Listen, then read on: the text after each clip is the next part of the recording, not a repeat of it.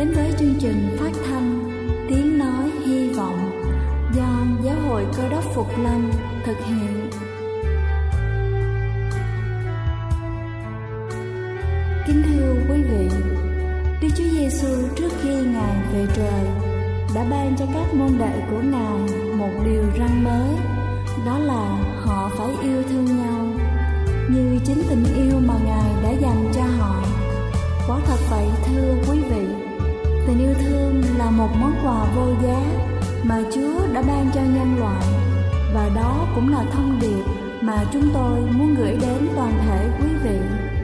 Nếu quý vị muốn tìm hiểu thêm về chương trình, về niềm tin hoặc muốn nghiên cứu về lời Chúa, xin quý vị gửi thư về chương trình phát thanh Tiếng Nói Hy Vọng, địa chỉ 224 Phan Đăng Lưu, phường 3, quận Phú Nhuận, thành phố Hồ Chí Minh hoặc gửi email cho chúng tôi theo địa chỉ tiếng nói hy vọng amos@gmail.com. Ngoài ra, quý vị cũng có thể liên lạc với bất kỳ hội thánh cơ đốc Phục Lâm tại địa phương gần nhất. Xin chân thành cảm ơn và kính mời quý vị lắng nghe chương trình hôm nay.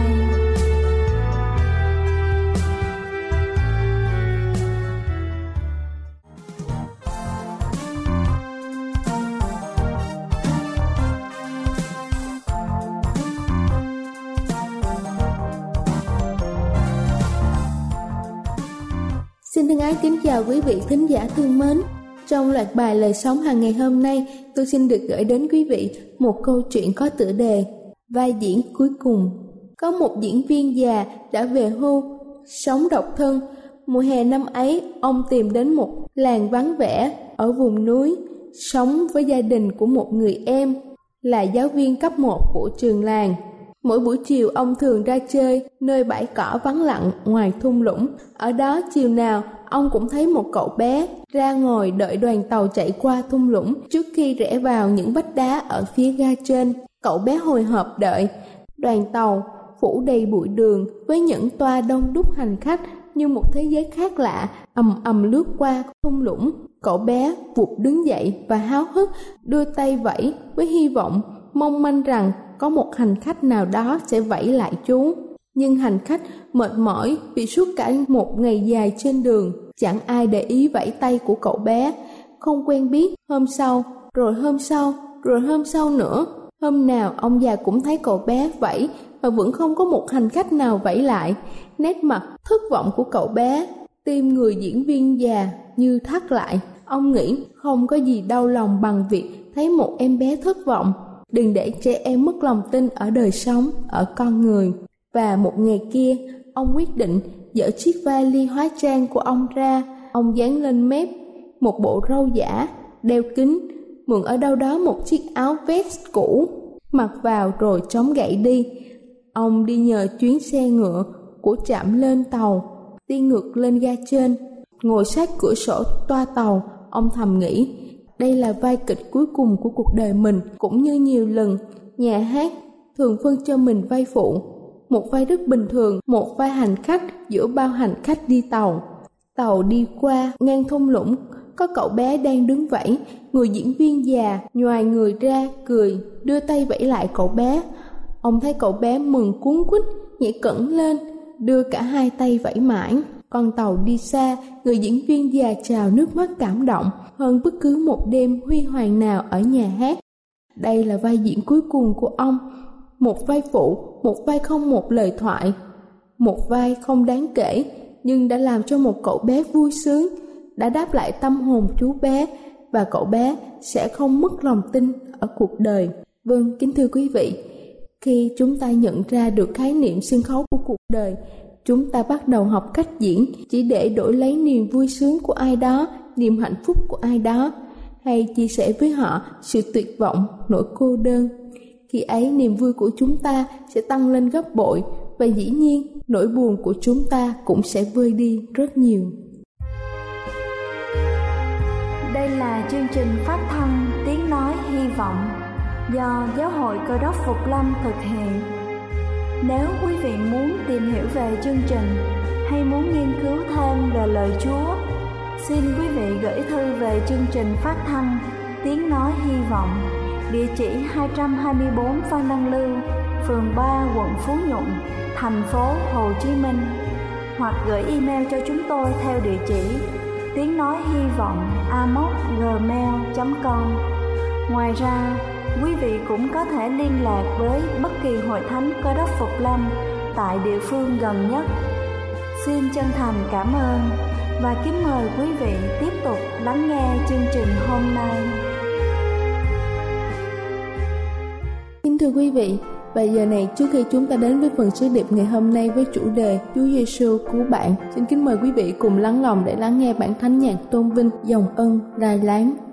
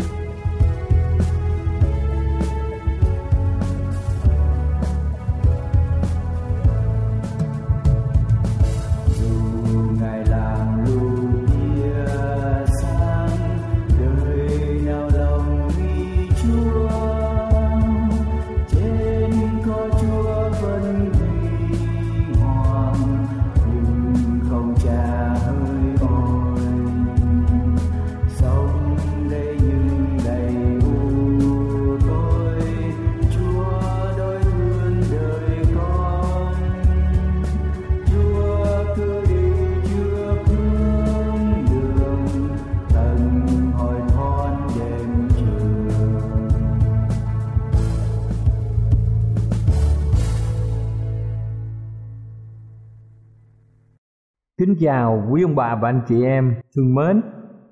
Chúng ta đã biết Đức Chúa Giêsu là đấng cứu thế. Ngài đã đến thế gian cách đây hơn hai ngàn năm và Ngài đã chết trên thập tự giá vì tất cả mọi người trong chúng ta. Và như đã định trước, Ngài phải chết vì tội lỗi. Nhờ đó mà chúng ta được cứu chuộc cho nên chúng ta gọi Ngài là đấng cứu thế, đấng cứu chuộc cả thế gian Tuy nhiên chúng ta biết rằng việc mà Đức Chúa Giêsu thăng thiên về trời và ở dưới đất chúng ta, công việc vẫn chưa hoàn tất kế hoạch vĩ đại để cứu rỗi nhân loại. Chúa Giêsu Ngài sẽ trở lại thế gian chúng ta để đưa những người tin Chúa và theo Ngài về với thiên đàng. Ngài sẽ cứu chúng ta.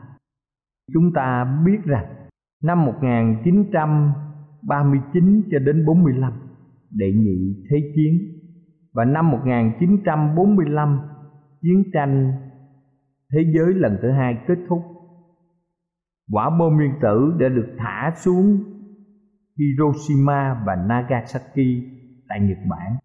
Sự phát triển của vũ khí hủy diệt khủng khiếp này là một bước nhảy đáng kinh ngạc của nền công nghệ chế tạo vũ khí hạt nhân và nó đã khiến nhiều người nhìn ra một viễn cảnh bất ổn trong tương lai của xã hội loài người. Những chánh trị gia, những bình luận gia, những nhà tri thức bày tỏ nỗi sợ hãi về sự hủy diệt của nền văn minh nhân loại. Winston Churchill, ông là thủ tướng Anh thời bấy giờ, ông đã nói nếu chiến tranh xảy ra, các quốc gia có liên quan và cả thế giới có thể phải gánh chịu sự hủy diệt. Chúng ta biết rằng tình trạng gây ra một thảm họa khủng khiếp có thể kết thúc sự sống ở trên hành tinh. Nếu các quốc gia sử dụng vũ khí nguyên tử để tiêu diệt lẫn nhau. Khi chúng ta so sánh điều này với những gì mà Đức Chúa Giêsu đã nói cách đây hai ngàn năm, chúng ta phải ngạc nhiên vì sự chính xác trong lời tiên tri mà Ngài đã nói trong tình hình của chúng ta hiện nay. Trong sách Luca đoạn 21 câu 26, Kinh Thánh sách Luca đoạn 21 câu 26, Đức Chúa Giêsu nói: Người ta nhân trong khi đợi việc hung dữ xảy ra cho thế gian thì thất kinh mất vía. Đây là câu trả lời cho câu hỏi của các môn đồ đã hỏi Đức Chúa Giêsu. Trong Matthew đoạn 24 câu 3 các môn đồ nói rằng xin Chúa phán cho chúng tôi biết lúc nào những sự đó sẽ xảy ra và có điềm gì, chỉ vì sự Chúa đến và tận thế. Những gì chúng ta cần đặc biệt lưu tâm đến đây là các môn đồ nghĩ rằng sự tái lâm của Chúa Giêsu và ngày tận thế sẽ xảy ra cùng một lúc. Ngày tận thế xảy ra vì sự tái lâm của Đức Chúa Giêsu hay vì vũ khí hạt nhân. Sách Khải Quyền đề cập vấn đề này trong sách Khải Quyền đoạn 11 câu 18. Kinh Thánh viết trong sách Khải Quyền đoạn 11 câu 18 như sau: các dân tộc vốn giận dữ nhưng cơn thạnh nộ của Ngài đã đến và quỷ phá những kẻ đã quỷ phá thế gian. Qua câu nói này, chúng ta có thể thấy rằng bàn tay của Đức Chúa Trời sẽ tiêu diệt con người trước khi họ tàn phá trái đất.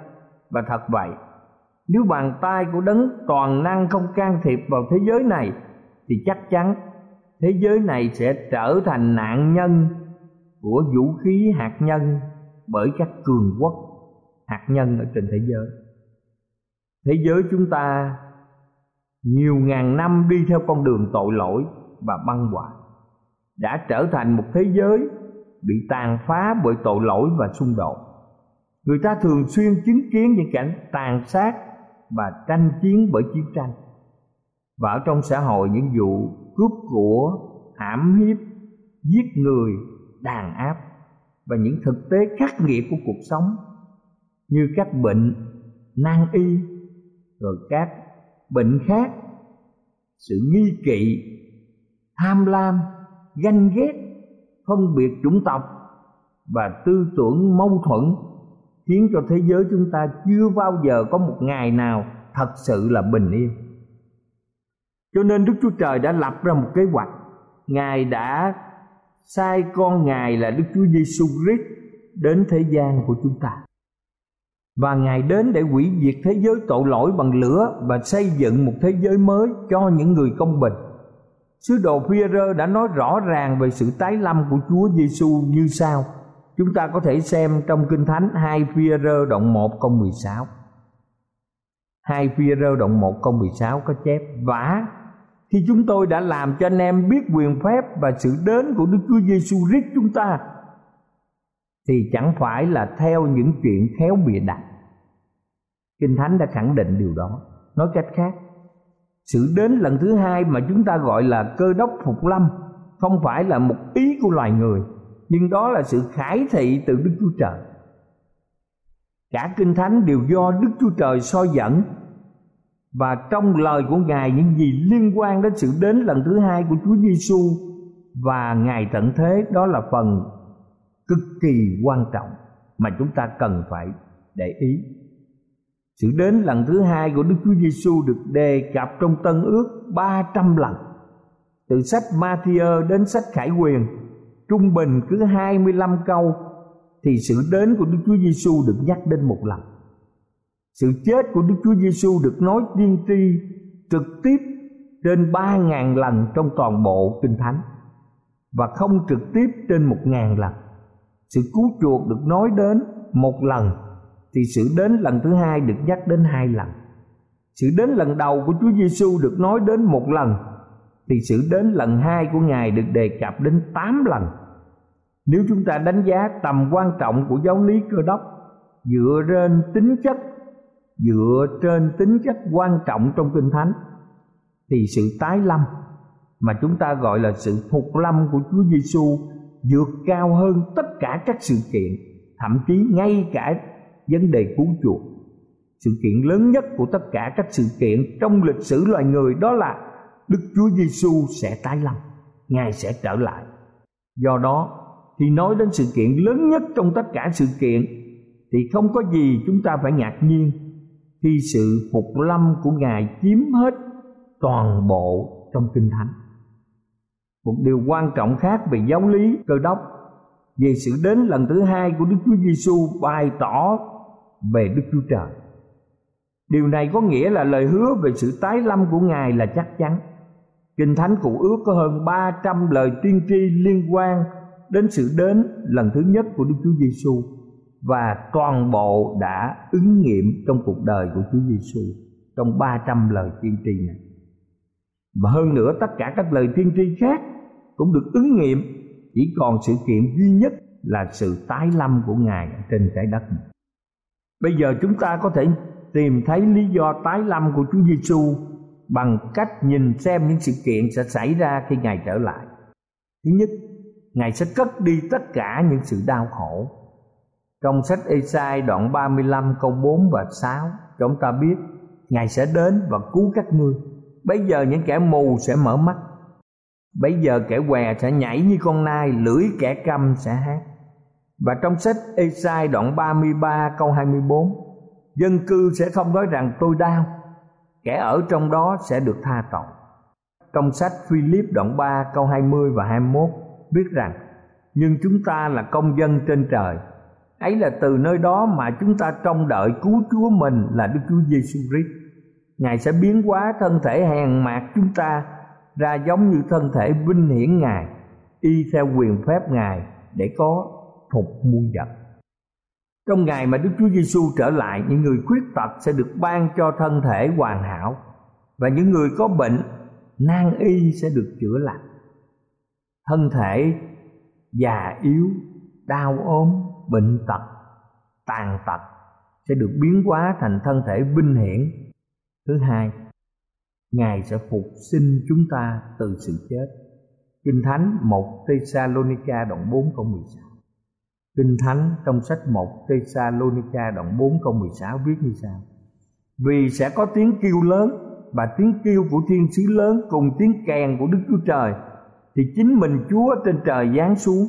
Bây giờ những kẻ chết trong đấng rít sẽ sống lại trước hết. Trong ngày Đức Chúa Giêsu trở lại, cửa mồ mã sẽ mở ra những người chết trong Đức Chúa Giêsu sẽ sống lại cùng với tiếng kêu lớn. Đôi tai của những người mẹ mất con lại được ôm ấp con cái yêu thương của họ và những người thân yêu vì sự chết ngăn cách họ quá lâu. Họ sẽ tay trong tay chia sẻ niềm vui đoàn tụ. Bây giờ người ta sẽ hát những bài ca chiến thắng. Như hỡi cái chết, cái nọc của mày ở đâu? Được ghi trong một Cô Rinh Tô đoạn 15 câu 55 Chúng ta biết rằng sự tiến bộ của khoa học và công nghệ Con người đã khắc phục được nhiều nan đề của xã hội Nhưng họ vẫn không thể giải quyết được vấn đề của sự chết. Khi Đức Chúa Giêsu tái lâm Ngài sẽ giải quyết các vấn đề của sự chết một cách trọn vẹn.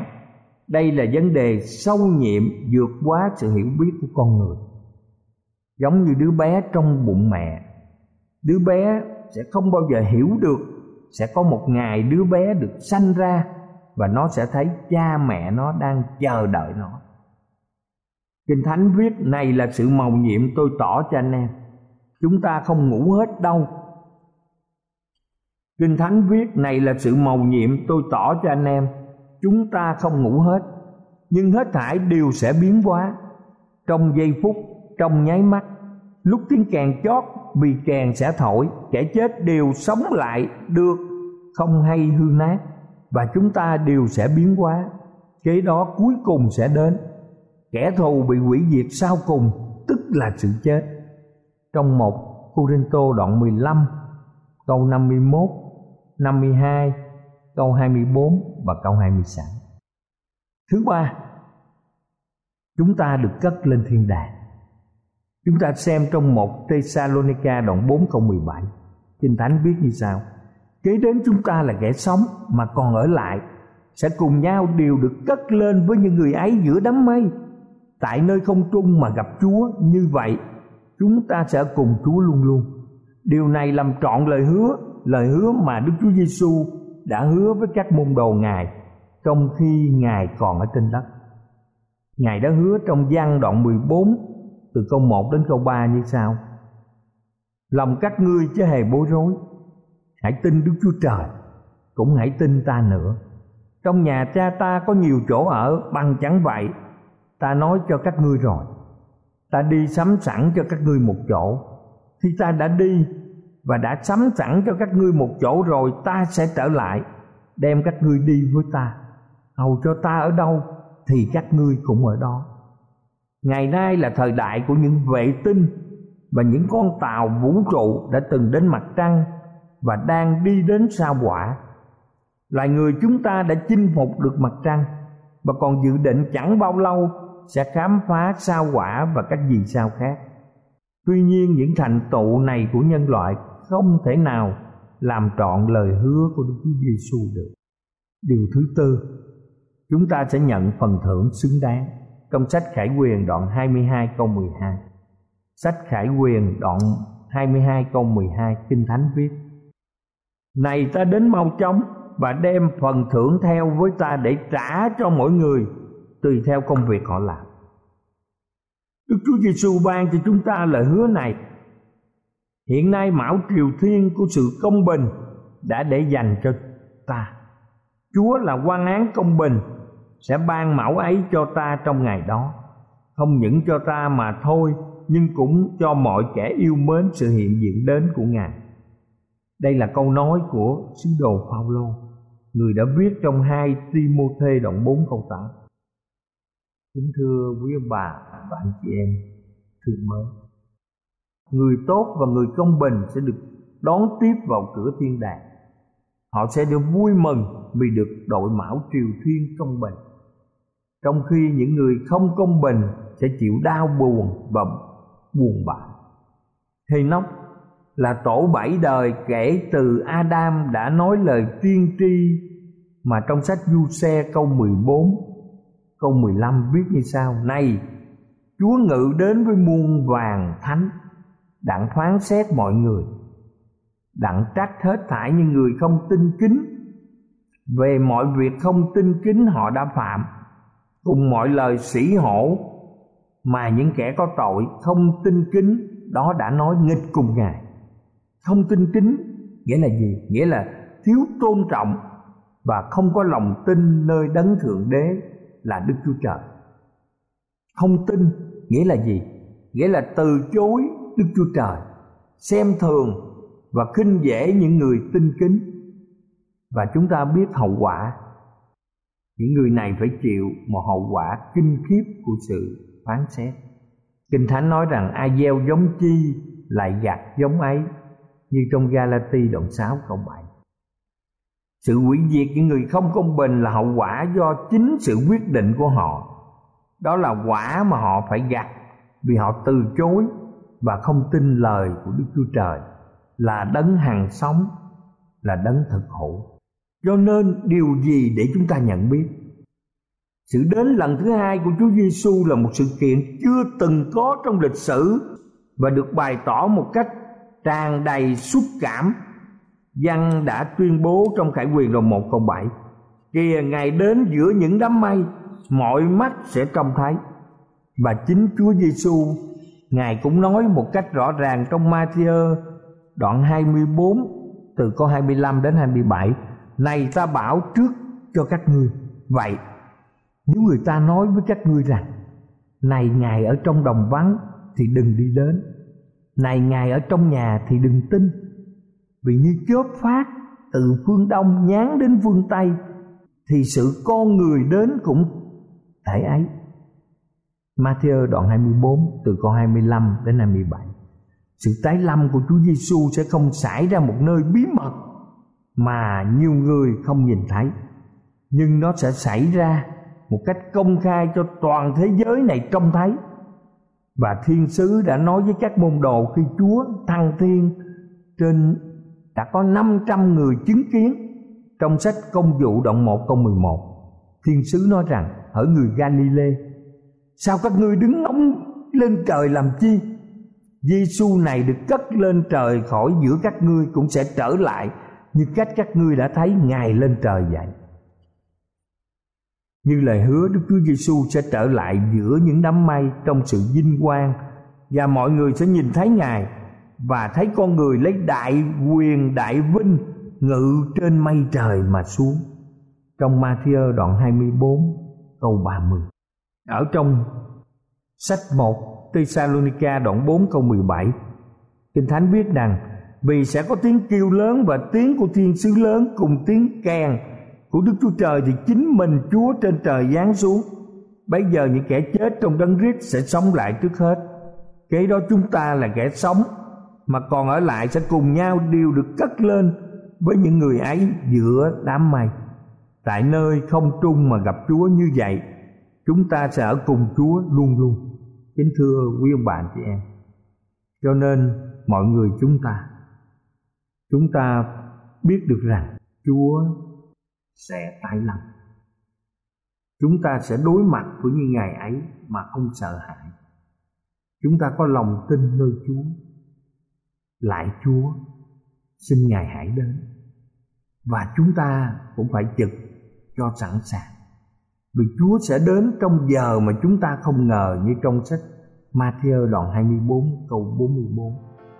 Sứ đồ Phaolô có lời khuyên chân thành với chúng ta trong một Thessalonica đoạn 5 câu 3 khi người ta sẽ nói rằng, bình hòa và yên ổn thì tai họa thình lình vụt đến, như sự đau đớn xảy đến cho người đàn bà có ngén và chắc chắn không tránh khỏi đâu Chúa Giêsu sẽ trở lại và chúng ta mọi người sẽ trông đợi Ngài trở lại và chúng ta có mặt trong thiên quốc của Ngài.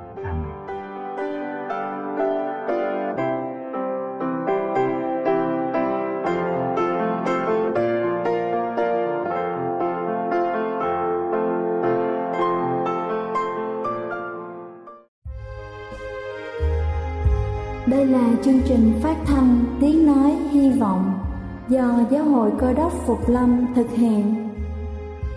Nếu quý vị muốn tìm hiểu về chương trình hay muốn nghiên cứu thêm về lời Chúa, xin mời quý vị gửi thư về chương trình phát thanh Tiếng Nói Hy Vọng, địa chỉ 224 Văn Đăng Lưu, phường 3, quận Phú Nhuận, thành phố Hồ Chí Minh hoặc gửi email cho chúng tôi theo địa chỉ tiếng nói hy vọng gmail.com Ngoài ra, quý vị cũng có thể liên lạc với bất kỳ hội thánh cơ đốc phục lâm tại địa phương gần nhất. Xin chân thành cảm ơn và hẹn gặp lại quý vị trong chương trình lần sau.